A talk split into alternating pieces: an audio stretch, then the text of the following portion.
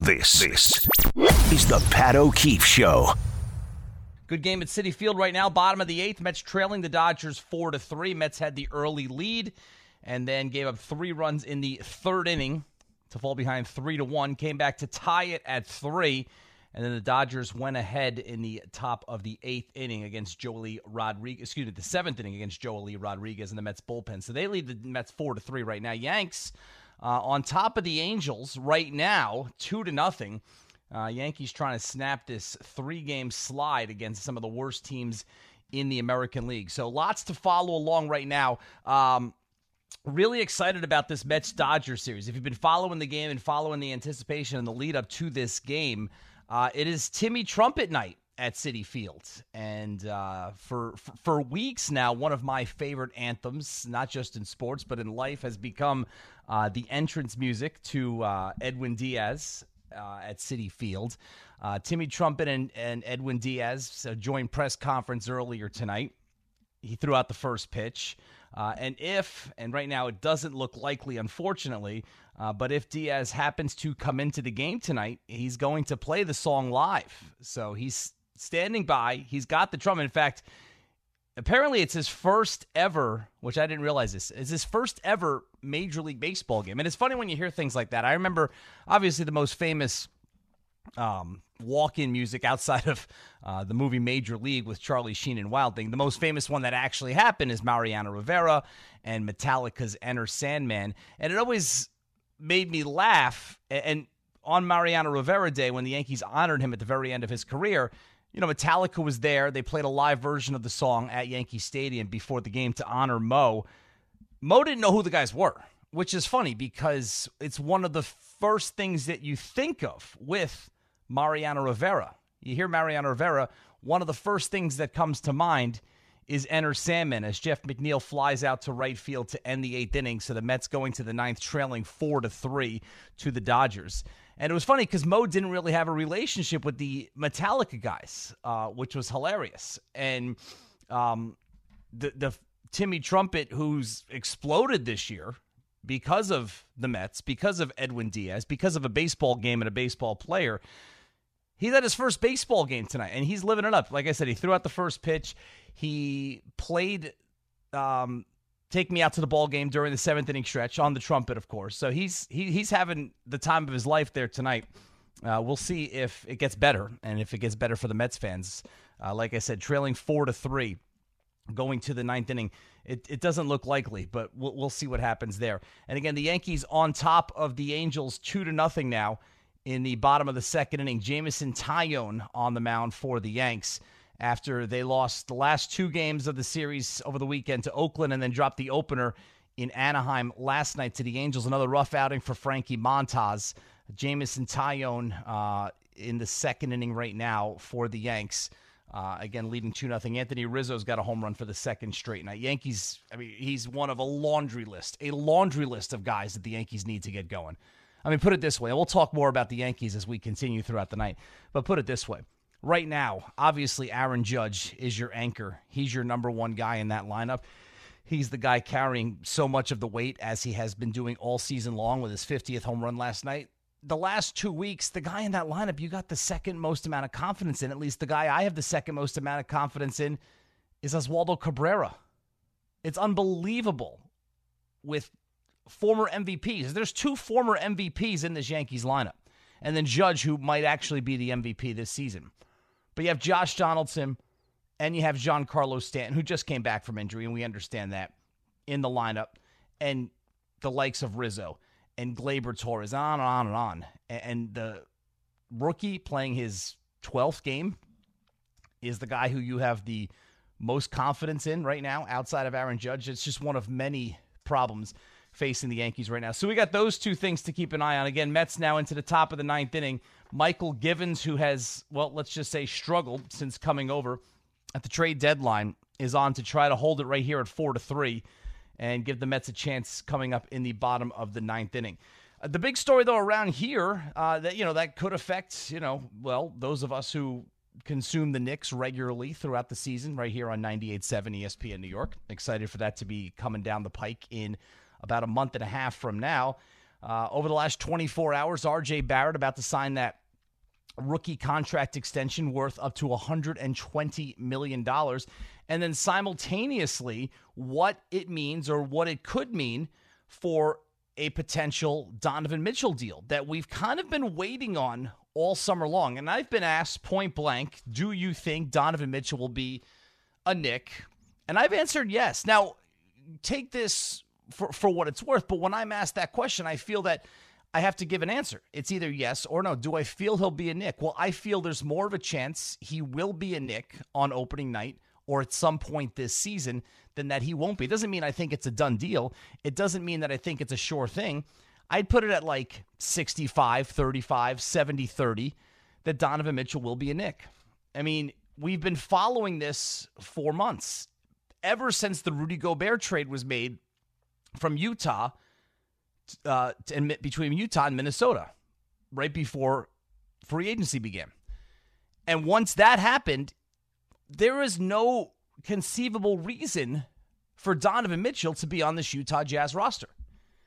Now, what do we know about this situation? Utah's president of basketball operations is Danny Ainge. He's been doing this a very long time as a former Celtic player, as a former Celtic executive. Uh, and just as a guy who has been very successful in this role, he likes to stick it to the Knicks. He likes to stick it to everybody, but especially he's not going to roll over at this point in his career. And it's been a storied career for Ainge. You know, he won the championship with the Celtics in 2008. He broke that down. He took a chance on a little known college coach with no NBA ties in Brad Stevens. And he pulled off the trade with the Nets with Kevin Garnett and with Paul Pierce and basically started over with the Celtics. And within three years, built that team back up to one that was in the conference finals three out of four years. Didn't get to the finals, didn't get over the hump until he officially left, but that was his team that he put together that played in the NBA finals last season. So it's been a storied career for Danny Ainge. And part of the story is not one of a guy who gets taken advantage of too often. So at this point in his career, he's not looking to do that. It doesn't make sense for Donovan Mitchell to be on the Jazz for this entire season. Now, that doesn't mean he can't start the season on Utah. You know, Utah actually still does have some players. The trade with, here's the problem with uh, the Knicks and the Jazz and this stalemate that we have going on right now about Donovan Mitchell. The problem is what Minnesota did in trying to acquire Rudy Gobert, trading five first round draft picks plus this past year's first round draft pick, in addition to useful players like Patrick Beverley, who Utah just spun off to the Los Angeles Lakers. As Max Stassi hits a two run home run for the Angels to tie the game at two in the bottom of the second inning after former Yankee Mike Ford singled to get on base. So there you go. There goes the Yankees 2 0 lead. But back to the Knicks point. Once that trade was made for Gobert, and Minnesota's in an interesting position. They just sold the team. They're under new ownership, including Alex Rodriguez. New ownership always wants to make a splash. They went out and they hired Tim Connelly, who had been the director of basketball operations for the Denver Nuggets for the last decade or so, who's done a really good job. Anybody who can build the Nuggets up into a consistent contender in the Western Conference, consistent, which is what they've been over the last four or five years, barring injury, is really good at his job. They brought him in. He wants to make a splash. And Minnesota's a good team, and they felt they were a player away. Well, sometimes organizations have to overpay to take that next step. And that's what Tim Connelly was thinking, and that's what Tim Connelly was doing. Now, Minnesota was the only team that was willing to overpay for Rudy Gobert because they were the ones that coveted him the most, that most felt that they were the team that he could help put over the top. And maybe he will. Personally, I don't think he's going to make that big of a difference. We don't have to get into the Minnesota Timberwolves playing rotations right now because I don't know how much of interest there will be in that.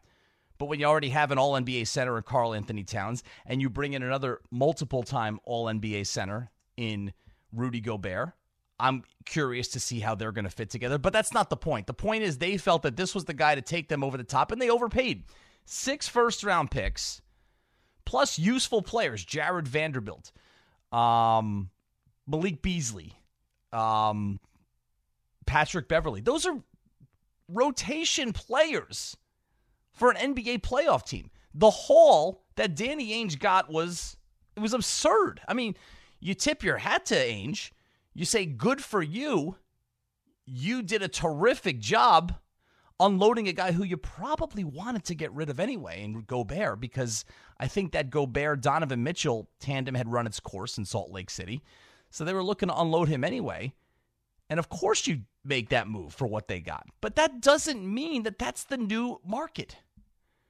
And that's, look, if I'm Danny Ainge, I'm holding my line right now and saying, well, look, this is what I got for Gobert. Mitchell's actually better than Gobert. So therefore, I need more for Mitchell than I got for Gobert. If I'm Ainge, I do the same thing. But that doesn't mean that Leon Rose has to play by those rules, or Koby Altman in Cleveland has to play by those rules, or anybody else has to play by those rules. So that's where we are right now. Now, Utah doesn't have to make this move before the start of the season. Because of those pros that they got, you know, they have still NBA players. They have, first of all, Mitchell still on the team. If the season starts, you know, tomorrow, Donovan Mitchell's on the team. If Mitchell's on the team, then they're not a tanking team. So once they start to win some games, you know, you always think about the teams that want to break it all the way down and those and, and the teams that don't necessarily that that, that don't want to win. And there's this unbelievable prospect, surefire number one pick, Wembanyama out of France, who several teams are already angling to tank for next season. And, and who are those teams? It's the San Antonio Spurs are certainly one of those teams if the Utah Jazz get rid of Donovan Mitchell, they become one of those teams, but they're not one of those teams right now. The Orlando Magic could be one of those teams. Maybe even the Detroit Pistons could be one of those teams. But the Jazz haven't declared themselves as one of those teams right now. So they don't need to trade Mitchell before the end of the season. Now, if Ainge wants to go all in for this guy and increase his odds as much as he possibly can to get that number one pick, well, then the pressure is going to be on Ainge. But right now, right now on the 30th of August, more than a month and a half before the start of the NBA regular season, the pressure is not yet on Danny Ainge, and he knows it. And that is why we have this stalemate right now. Ainge wants a certain package. Leon Rose wants to give a different package. And we'll see who blinks first. It's it's as simple as that. It's negotiating that has been going on for centuries is where we are right now. Not always over NBA personnel, but it's the same basic principle. What are you hearing?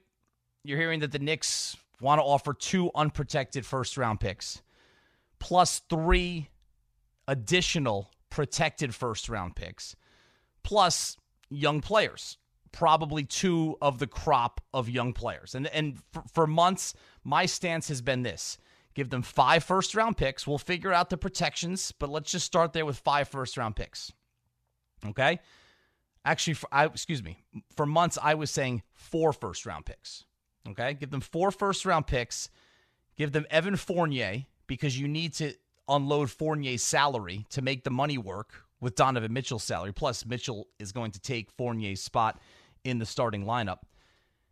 And then you basically allow Utah to have their pick of anybody else on the roster except for RJ Barrett. And that became official now with this contract extension. They can't take on RJ Barrett. So that's the big uh, development within the last 24 hours. Now, I had said all along you don't want to trade RJ Barrett. And I don't think that Utah ever wanted Barrett because that would go against what they're trying to do at some point, whether it was going to be this offseason or next offseason, RJ Barrett was going to get paid. And that doesn't fit in with what Utah's trying to do. They're trying to break down and build up, not around RJ Barrett making $30 million a year, which is what he's about to start making with this rookie extension. So I don't think Barrett was ever on the table. So I don't think the Barrett contract extension, that means something else. That's something else significant for the Knicks that we'll get into. But I don't think that weighs heavily on this potential trade between the Knicks and the Utah Jazz for Donovan Mitchell. I don't. It's coincidental that it happened yesterday. I don't mind the move of Leon Rose going forward and locking him up because I do think it's a significant move for where the franchise is right now, and we'll get into that as we continue here this evening. But I don't think it really moves the needle one way or another on Donovan Mitchell. Now, here's what I think. Now, we'll get to your calls coming up 1 800 919 3776, 1 800 919 ESPN as the Mets have gone to the bottom of the ninth, trailing four to three. So Mychal Givens did his job at the top of the ninth, holding it right there. Andrew Benintendi up for the Yankees with a runner on top of the third inning. Yanks and Angels are tied at two. I think the Knicks are in a good position no matter what happens with Donovan Mitchell. Now, one situation is certainly better than the other but I think the Knicks are in a good situation either way.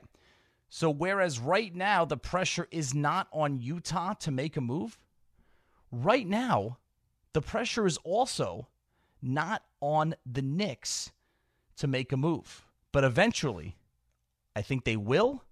And eventually, I think it's the right thing to do. The biggest question right now at what cost? It's Pat O'Keefe with you on a Tuesday night following along the Yanks out west, the Mets against the Dodgers, Citi Field, two best teams in Major League Baseball in the bottom of the ninth inning under a steady stream of rain at Citi Field right now. And your calls when we continue 1 800 919 3776 on 98.7 ESPN New York. You're listening to the best of ESPN New York tonight. Getting real interesting at Citi Field in the bottom of the ninth. Mets trailing by a run. Eduardo Escobar, a leadoff single in the bottom of the ninth inning. Uh, Daniel Vogelbach on pinch hitting. And as I say that, Vogelbach grounds into a double play to eliminate the leadoff base runner. So the Mets are now one out away from losing the opener of this three game series to the Los Angeles Dodgers. Yankees uh, have something cooking in the top of the third inning. Couple of runners on and one out with Stanton at the plate. Uh, Jameson Taillon got hit in the wrist, his left wrist, in the bottom of the second inning. He finished the inning, uh, but Greg Weissert, the kid out of Fordham, who had a really rough debut and then bounced back with a really nice performance on Sunday in Oakland, he's warming up in the bullpen right now. Uh, so we'll see if Weissert replaces Taillon or if Taillon is able to continue. Whether he continues or not, the good news is it was his left wrist and not his pitching wrist. Uh, but we'll see if Taillon comes back out for the bottom of the third inning. And then, of course, the the Knicks news, all of the Knicks news. R.J. Barrett signing his contract extension or agreeing to his rookie contract extension, and then still the possibility of the Knicks pulling off a trade and bringing Donovan Mitchell back to New York, his hometown, and to Madison Square Garden. We'll get to your calls, 1 800 919 3776, and we'll start things off this evening with Alex in Westbury. Alex, how you doing tonight? I'm doing good, Pat. I'm doing good, Pat. Thanks for taking the call. No problem. What's um, going on? I just want to ask, get your thoughts on this. Actually, um, since the Jazz aren't budging and Danny Ainge is gonna, like you said before, he wants to stick to the Knicks. How do you think about switching gears to trading for Shai Gilgeous-Alexander? Because on paper, they have very comparable stats. They do. I actually like Gilgeous-Alexander the young point guard for Oklahoma City. I actually like him better than Mitchell. Look, Mitchell's a limited player. Gilgeous-Alexander was a late lottery pick. So was Mitchell, by the way, who I think has overperformed uh, first in Los Angeles and now in Oklahoma City. I just don't think, Alex, that Sam Presti, and, and you talk about general managers or presidents of basketball operations who don't like to lose trades or don't like to get taken advantage of. The two names you always hear are Danny Ainge and Sam Presti in Oklahoma City. So I think it would be kind of the same thing. The difference is Oklahoma City is already past their breaking everything down and starting to build back up, where Utah is just entering that. So I don't think that the Thunder would be as inclined to trade Gilgeous-Alexander as the Jazz are to trade Donovan Mitchell. Got it. I appreciate appreciate the take, Pat. Thanks for the call, Alex and, and, and it's just a matter of timing. Now, Gilgeous-Alexander is on a max contract. He's under contract, let me see, for the next five years. So his rookie extension is just kicking in. He's due. He's going to make an average salary. The Mets, by the way, lost four to three. Uh, they went down one, two, three with that double play in the ninth inning. Uh, so the Dodgers take the opener of that three game. Good game though. Good game at Citi Field. Taijuan Walker ran into trouble in one inning in the third, and he almost got out of it too. The Dodgers had second and third on with nobody out, and then Walker got the next two guys, including a weak pop up by Freddie Freeman to third base, but then a walk to load the bases, and then they hit Joey Gallo, and then a two run single by Gavin Lux, and all of a sudden it was three to one. Other than that one inning, solid performance by Taijuan Walker, uh, but the Mets do lose four to three. But back to the Knicks and uh, the Gil- Gilgeous-Alexander. I, I don't think that Oklahoma City is inclined to trade him right now. You know, they've laid the groundwork for what they hope is the future of their franchise with Gilgeous-Alexander, Josh Giddey, the rookie out of Australia, who was really good last season. And then they got the bad news over the weekend that Chet Holmgren has this Liz Lisfranc fracture and is going to be out for the season. But he is the third kind of building block for the future of that franchise and then they still have a million assets and a million draft picks and, and, and so much capital to go out and make a big move if and when they feel the time is right. But Gilgeous-Alexander's contract is just kicking in. They've already done their teardown thing. I mean, don't forget, this is a team that three years ago had Carmelo Anthony, and I'm working my way up when I say this, Paul George, and Russell Westbrook. I mean, six years ago, they had Kevin Durant on their team. You know, Durant leaves, we know. They took a step back with Westbrook only, and then they brought in Paul George, and then they brought in Carmelo Anthony, and that didn't work out. And then they spun off George to the Clippers. They spun off Russell Westbrook to the Houston Rockets, and that was the beginning of their breakdown. And they still have all of those draft picks and all of that capital to work with. The Jazz are in a different place. And our last caller, Alex, yes, he said that the Jazz aren't budging. They're not budging now. Okay? You have to understand the timeline of the NBA offseason. And the Mets lead over the Braves right now with the loss is now two and a half games, two games in the loss column after their 4 3 loss to the Dodgers.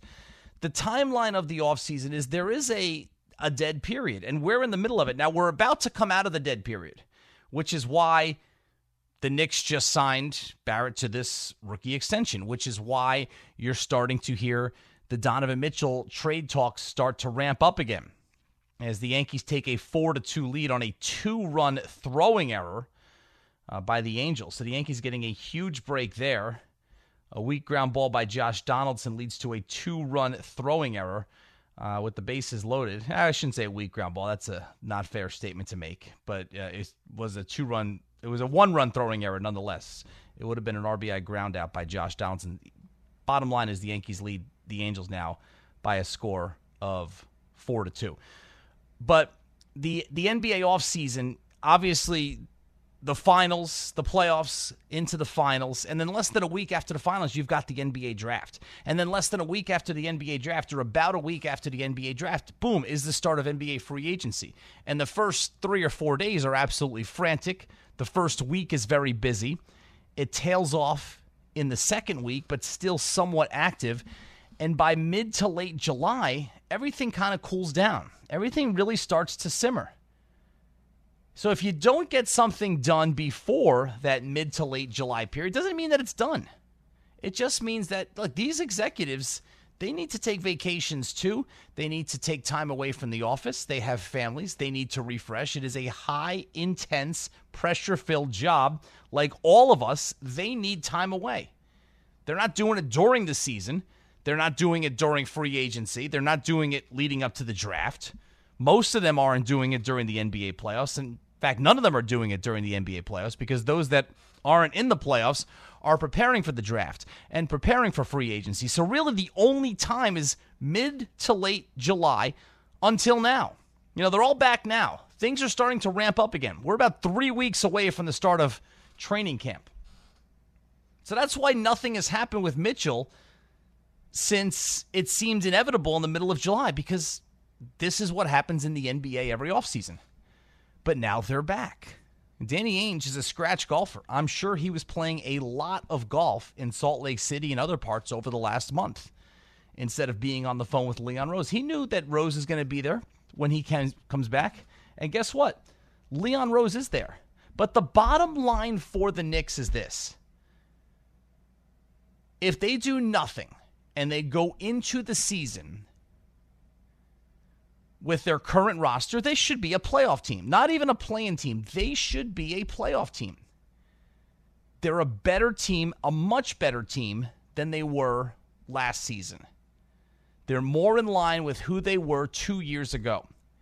Now, the biggest key for the Knicks, if you look up and down this starting five right now, which right now is Brunson and Fournier, Barrett, Randle, and Mitchell Robinson. The biggest key is Julius Randle. When you look at the Knicks at this moment and you ask, what are they going to be in 2022, 2023? You have to ask, is Randle going to be the Randle of two years ago, or is he going to be the Julius Randle of last year. And I don't think he's going to be either one of those guys, but he's going to be closer to one than the other. And it's paramount for the Knicks' success for Randle to be closer to the guy he was two years ago. And I think, if nothing else, even if they decide to take themselves out of the Donovan Mitchell sweepstakes, which I don't think they'll do, but if this is the roster that they go in to the start of the season with on October 19th in Memphis against Ja Morant and the Grizzlies, if this is the roster, I think Randle is closer to the guy he was two years ago because of the presence of Jalen Brunson. Brunson's presence on this team is going to help Randle's game in many ways. And the most important way is because Brunson's here, Randle doesn't have to do so much. Randle had to do everything two years ago and last year. And last year, he tried to do more than he did two years ago. And we see it all the time in professional sports. When you try too hard, oftentimes you are not successful or as successful. And that's what happened last year to Julius Randle. Now, an update on the Yankees. They do lead four to two now in the bottom of the third inning, and Jameson Taillon did leave the game after the bottom of the second after being hit with a line drive in his left wrist. So Greg Weissert is on his third major league appearance, and the Yankees uh, leading four to two. So Weissert could be in line for his first major league win tonight. We'll keep an eye on that for the Long Island kid out of Fordham University. Let's go to James on Long Island. Speaking of Long Island, James, how you doing tonight? I'm all right. How you doing, sir? I'm good, thanks. All right. First, I want to start off with let's not forget Frank Ntilikina over Donovan Mitchell. Yeah, I That's know. who we drafted. I'm, I'm, I'm, going to get to that. And then somebody said Shane Alexander, Kevin Knox over Shane um, Gil Alexander. That's who we took over these two players. I want to just start off with that. But then I want to say Donovan Mitchell, at best, is going to get the Knicks an AC and bounce out of the first round. So I don't understand why everybody's going crazy. We went crazy with Carmelo Anthony, got rid of all of our picks, and what did that end us? What did that get us? Carmelo Anthony brought us to one playoff victory. And that's going to happen with Donovan Mitchell because we're still not better than none of those teams in the East. And then you want to get rid of everybody. We got to keep players. I mean, the last person that we gave an extension to was Charlie Ward. That was 1999. So why are we going to keep drafting players and getting rid of them? Well, hold on. Building in house. James, I think you're underselling the Knicks with Mitchell here by saying that they're an eight seed. I think they're an eight seed now without Donovan Mitchell. But let me ask you this. If you think the Knicks are just an eight seed that's going to get bounced in the first round, if you think that's who they are with Mitchell, then what do you think they are right now? They're not that. Remember, we we made the eighth seed. I mean, remember we made the playoffs and we got bounced by Atlanta. Right now, the Knicks with Donovan Mitchell won't be better than Atlanta. They won't be better than the Bucks, Austin, Uh, let's maybe Chicago. They might be better than. They're not better than Philly. They're not better than Brooklyn with Donovan Mitchell. And then you want to clean house to bring them. Who's he going to play with? Why do you think Kevin Durant's still on Brooklyn? Because you clean house and bring Kevin Durant. Who's he going to play with? We're talking about Donovan Mitchell like he LeBron James. He's not a LeBron James. I mean, think about it. What what has he done in Utah? Utah had a better team than the Knicks, and they've been getting bumped. They was up three one and lost to a Denver team. And last year, Luka didn't play and they lost. They lost to a guy we have on our team now. So let's not go crazy over Donovan Mitchell. Yeah, and, but listen, James, you, you can't approach this. You you can't approach team building as it's either championship or you might as well stay put.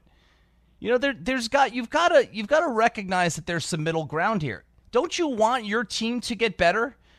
Don't do you know want them to get if you bring if you bring Mitchell in, do you know what that could lead to the following offseason?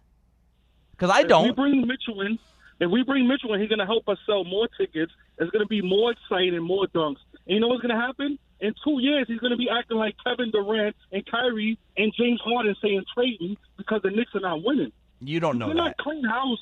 I know that for a fact. You cannot clean. I'm a Knicks fan since 1990. I had my heart broken plenty of years by Michael Jordan. Okay, you cannot clean house and get this guy, and then in two, three years when they're losing because they have nobody there, he's going to be crying to trade me. Well, listen, giving up, first of all, you got 11 first round picks or 11, 10 first round picks or whatever the number is, all right? Giving up four of them plus Obi Toppin and, and Quentin Grimes. That's not cleaning house. You know, what the Knicks did in, in 2011 with the Carmelo trade was cleaning house, and they never should have done that. But this this isn't cleaning house. You know, you're not giving up um, you know, Raymond Felton and Danilo Gallinari and Wilson Chandler and a bunch of first round picks like you did then. This is different. You're just giving up you're just giving up picks. And you got to go through and I'm going to take a break and we'll come back and we'll do this exercise. What have the Knicks done with their picks? All right? So everybody who's afraid of getting rid of these picks and these are so valuable and we need to keep these and build around these picks. And, and our last caller wisely alluded to it if the Knicks just picked Mitchell instead of Frank Ntilikina, they wouldn't be in this position. If they picked Shai Gilgeous-Alexander instead of Kevin Knox, they wouldn't be in this position. But when you look at what the Knicks have done with their draft picks over the last 20 years, then I don't think you should feel that the draft picks are that invaluable. 1 800 919 3776. More on this. Uh, Mets lose to the Dodgers 4 to 3. Yankees on top of the Angels 4 to 2, bottom of the third, but they've already lost Jameson Taillon to a wrist injury on his non pitching hand. It's Pat O'Keefe on 98.7 ESPN New York. You're listening to the best of ESPN New York tonight. According to reports, Leon Rose and the Knicks have not wanted to offer more than two unprotected first round picks. Now, all along, I was saying, all right, four picks plus Evan Fournier plus any other two guys on the roster not named RJ Barrett. You would probably love for them to take Julius Randle off of your hands, but that's not going to happen. But you would leave him available should they want him. But it makes sense. You know, you look at the there's a group of four Knicks that are the most attractive to a team in Utah's position, and it's Cam Reddish and um, Obi Toppin, Immanuel Quickley, and Quentin Grimes. And I've said this all along. If from the Knicks' perspective, the two guys who I would least want to part with are Toppin and Grimes. So that means that if I were Utah, those are the two that I would go after. If if I was the one making the decision, I think Toppin and Grimes. I think Grimes is going to be the best out of all of them. Grimes, we didn't see a lot of this year. By the time he did get into the rotation, I think a lot of people had already kind of tuned the Knicks out because they got off to that disappointing start. But once Grimes got into the rotation in the middle part of the season, his shooting ability, his size, and his defense, Grimes is going to be a good player if he could stay healthy. He had some injury issues his rookie season. Toppin showed at the end of the year that he has potential that we thought he did. We still don't know what he can be. But you also, if Julius Randle's on this team, Toppin's not going to be able to be that guy. Toppin was able to play like that his last 10 games, hitting 30 points and 40 points and career highs down the stretch of the season. He was able to do that because Randle didn't play the last however many games of the season. So they were able to throw Toppin out there for 35 to 40 minutes. But there's the old adage in baseball that holds true to basketball or any other sport don't judge a player by what he does in March or September. You know, how many times in Major League Baseball have you seen the September call up come up and the games are not pressure filled? Your team's not in a pennant race. They're kind of playing out the strings. So he just has the opportunity to go into the lineup, take his cuts, and try to make a good impression. And when that pressure is off in September, it makes it a lot easier to perform. That was the situation for Obi Toppin last year. There was no pressure in those games. The Knicks weren't playing for anything record wise. They were out of the playoffs. They were out of the playoff hunt. They weren't even in the play in hunt late in the season. Let's see him do it at the beginning of this season. Let's see him do it over a course of 20 games. We'll see. That would be great. But my point is the potential for Obi Toppin is still there. If I was Utah, I would want Toppin and Grimes, Fournier, who you have to include to make the money matchup, and then it just comes down to the draft picks. And like I said, according to reports, Utah wants four unprotected first round picks, and the Knicks want to give them two. Well, it, it sounds very simple to me. Utah wants four, and the Knicks want two. Give them three. It's right there in the middle. Give them three unprotected first round picks, two more protected first round picks, and then move along and then let's do this. That's the reasonable price in my mind right now. Let's go to Murr in Winfield Park here on 98.7 ESPN New York with Pat O'Keefe. Murr, how you doing?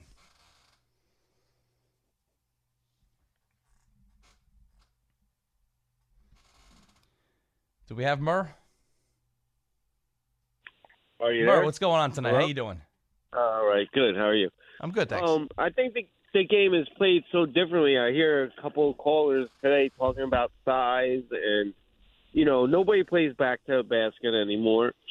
Um, James talking about you don't want to clear a house, but we're really not clearing a house. I would hate to give up Grimes, like you said, but what have we done with our draft picks? He even called out how we missed out on players. And then the years that we do have a chance to project it to get the number one overall pick, we got the third. Um, the Steph Curry draft, we're one behind getting Curry. It seems like we always either just miss out on a player or we don't pick the right player. So give them the picks and let's get a proven player. And like you said, you're not going to jump to a championship. Just you know, there's better teams out there, but it's going to be a better brand of basketball to watch, and it's a building block. Just get better. Get incrementally better, Murr, and thanks for the call. Yeah. Think about two years ago. All right? And it's really the only thing we can go by. I know you don't want to make too much out of a first round series in which you lost in five games despite having home court advantage, but think about just the excitement of the whole season. And there were no fans in the building until the playoffs. The, that entire Knicks season, the most exciting one since 2013. And we had a caller earlier say, What did Carmelo Anthony ever get the Knicks? What did Carmelo Anthony ever get the Knicks? They went to the playoffs three straight times. They got the second seed one year. They made it to the second round of the playoffs that year while winning 54 games, and they had home court advantage in that second round playoff series. Now, they couldn't close the deal against Indiana, and that was disappointing. But you can't rewrite history and say, oh, what did the Carmelo Anthony trade get them? That's what it got them. And in this century of Knicks basketball, unfortunately, that's a lot. Is this 51? Number 51. My goodness, he's 10 away.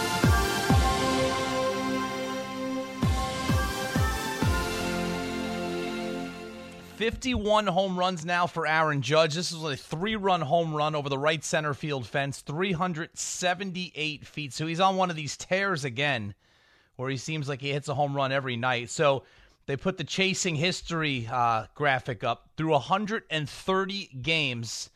Roger Maris had 51 home runs, and now Aaron Judge has 51 home runs. So he's 10 away from tying the Yankees and American League record, and he's 11 away from breaking it. And it's still August 30th. They have a month and change to go. And more importantly for the Yankees, they've got seven runs on the board right now and lead the Angels seven to two. This, this is the Pat O'Keefe Show.